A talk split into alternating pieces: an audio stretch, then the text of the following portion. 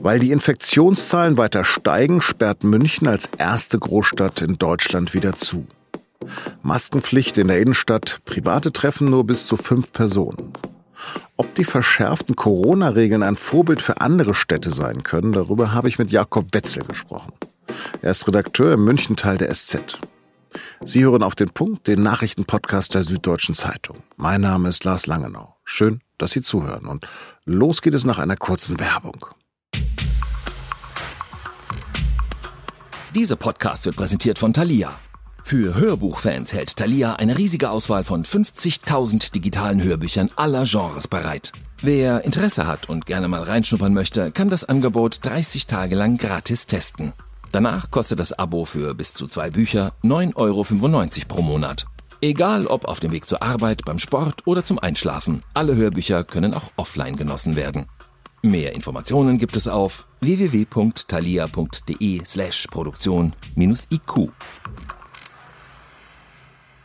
Von Normalität ist seit dem Ausbruch der Corona-Pandemie vor einem Dreivierteljahr keine Spur.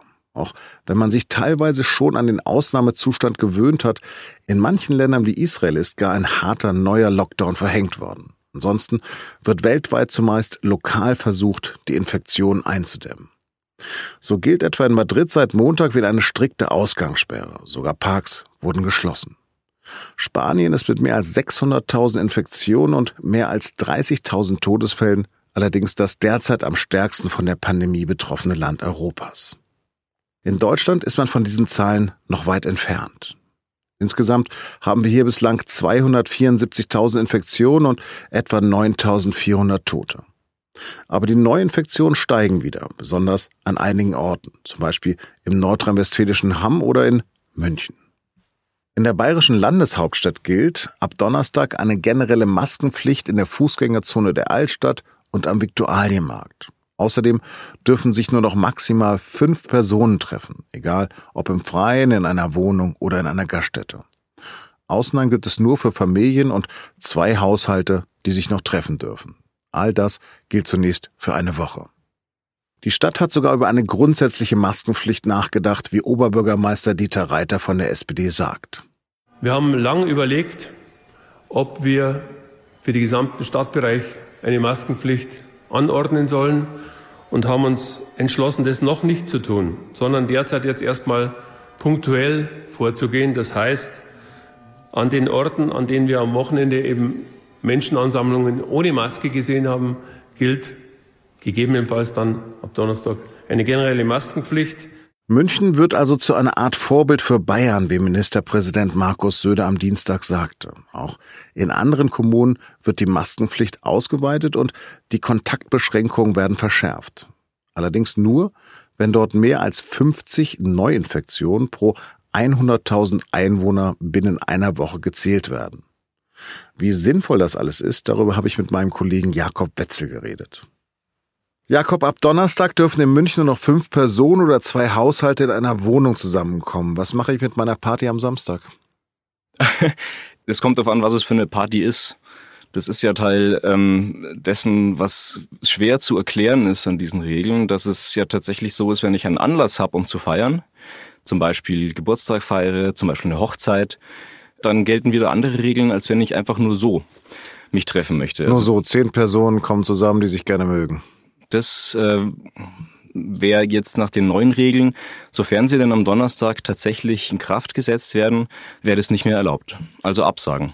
Was bedeutet das für die Gastronomie beziehungsweise alle Geschäfte, die in den vergangenen Monaten doch schon sehr stark unter der Krise gelitten haben? Gut, für Geschäfte hat jetzt diese ähm, Beschränkung auf fünf Personen nicht direkt eine Auswirkung. Die werden gerade in der Innenstadt vermutlich eher darunter leiden, dass eine Maskenpflicht auch herrschen soll in der Altstadt-Fußgängerzone. Für die Gastronomie ist es natürlich misslich, weil diese Fünf-Personen-Beschränkung genauso wie in der privaten Wohnung auch im, im Wirtshaus gilt. Also die müssen die Tische wieder auseinanderrücken, wenn man so will. Es dürfen nur noch fünf Leute an einem Tisch sitzen, bei allen Ausnahmen, die es gibt. Und zwischen den Tischen muss dann auch, also quasi von Nase zu Nase, noch jeweils ein Sicherheitsabstand von ein Meter fünfzig eingehalten werden. Das ist natürlich für eine Branche, die sowieso in den vergangenen Monaten massiv gelitten hat. Unter Lockdown, unter Auflagen, unter Einschränkungen ist das nicht gut. Und was hat jetzt den Ausschlag gegeben? Die Bilder vom Viktualienmarkt?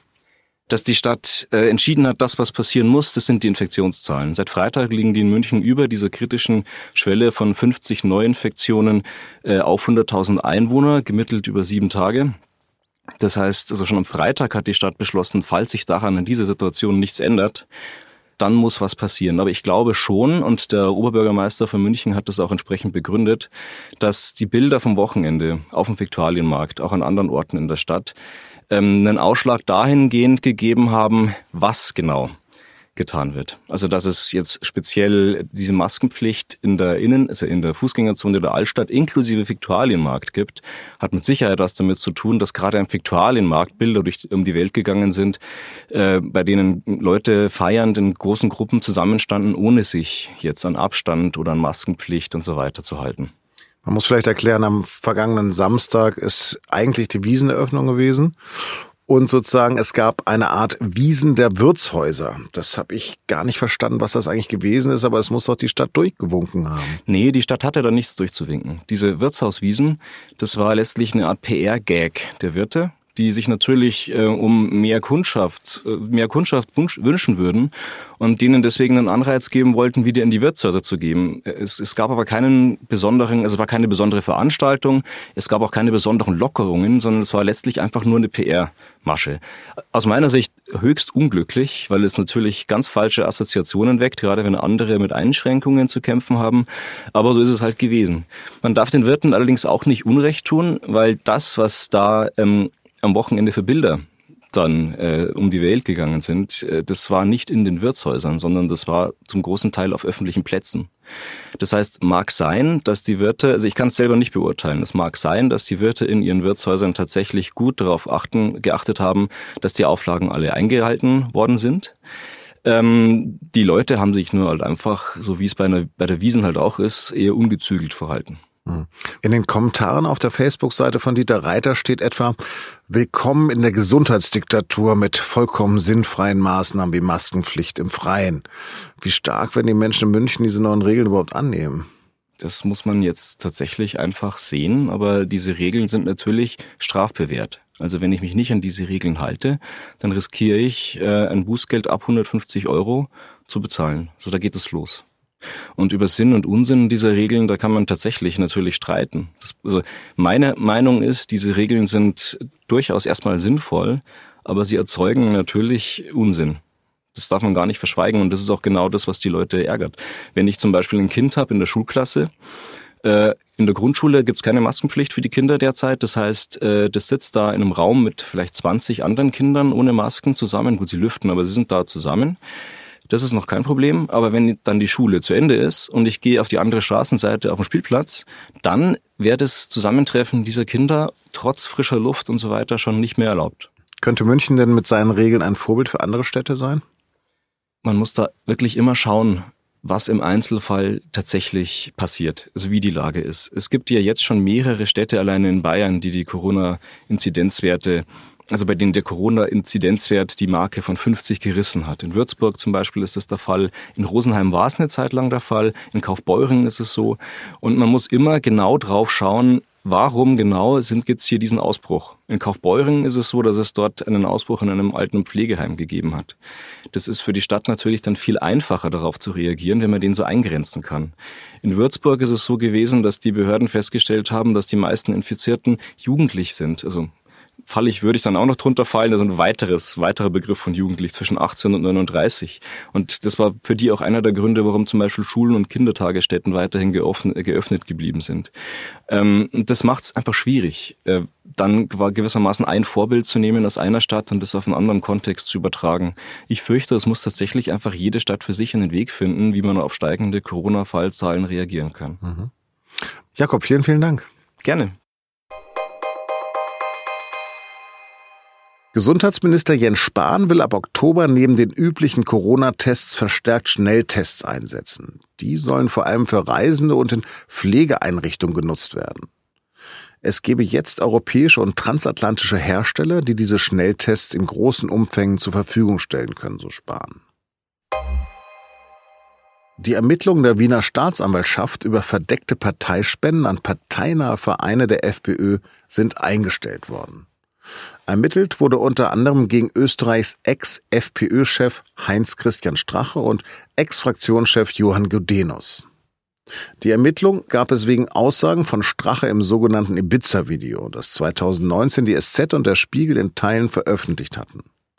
In dem Video von zweitausendsiebzehn hatte Strache angegeben, es gebe geheime Vereine, die, Zitat, nichts mit der Partei zu tun haben. Wer aber an diese Spende könne nach dem Parteiengesetz verpflichtende Meldung umgehen. Ein Sprecher der Staatsanwaltschaft sagte zur S Z, Zahlungen der genannten Firmen an die entsprechenden Vereine seien, Zitat, nicht nachweisbar gewesen, der Verdacht der Untreue nicht bewiesen worden. Es gebe, so die Staatsanwaltschaft, daher keinen Grund zur weiteren Verfolgung. Allerdings laufen mehrere andere Ermittlungsverfahren weiter, in denen Strache und Gudenus und weitere Ex-FPÖ-Politiker als Beschuldigte gelten.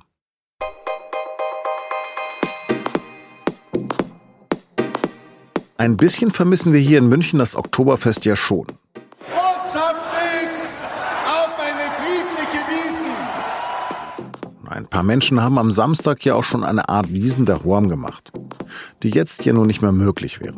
Um wenigstens für ein bisschen Ersatz zu sorgen, haben die Kolleginnen und Kollegen von S Z punkt de an einer digitalen Wiesn gebastelt, mit einer Wiesen-Soundmaschine, Spielen, einem Quiz und den besten Wiesenrezepten.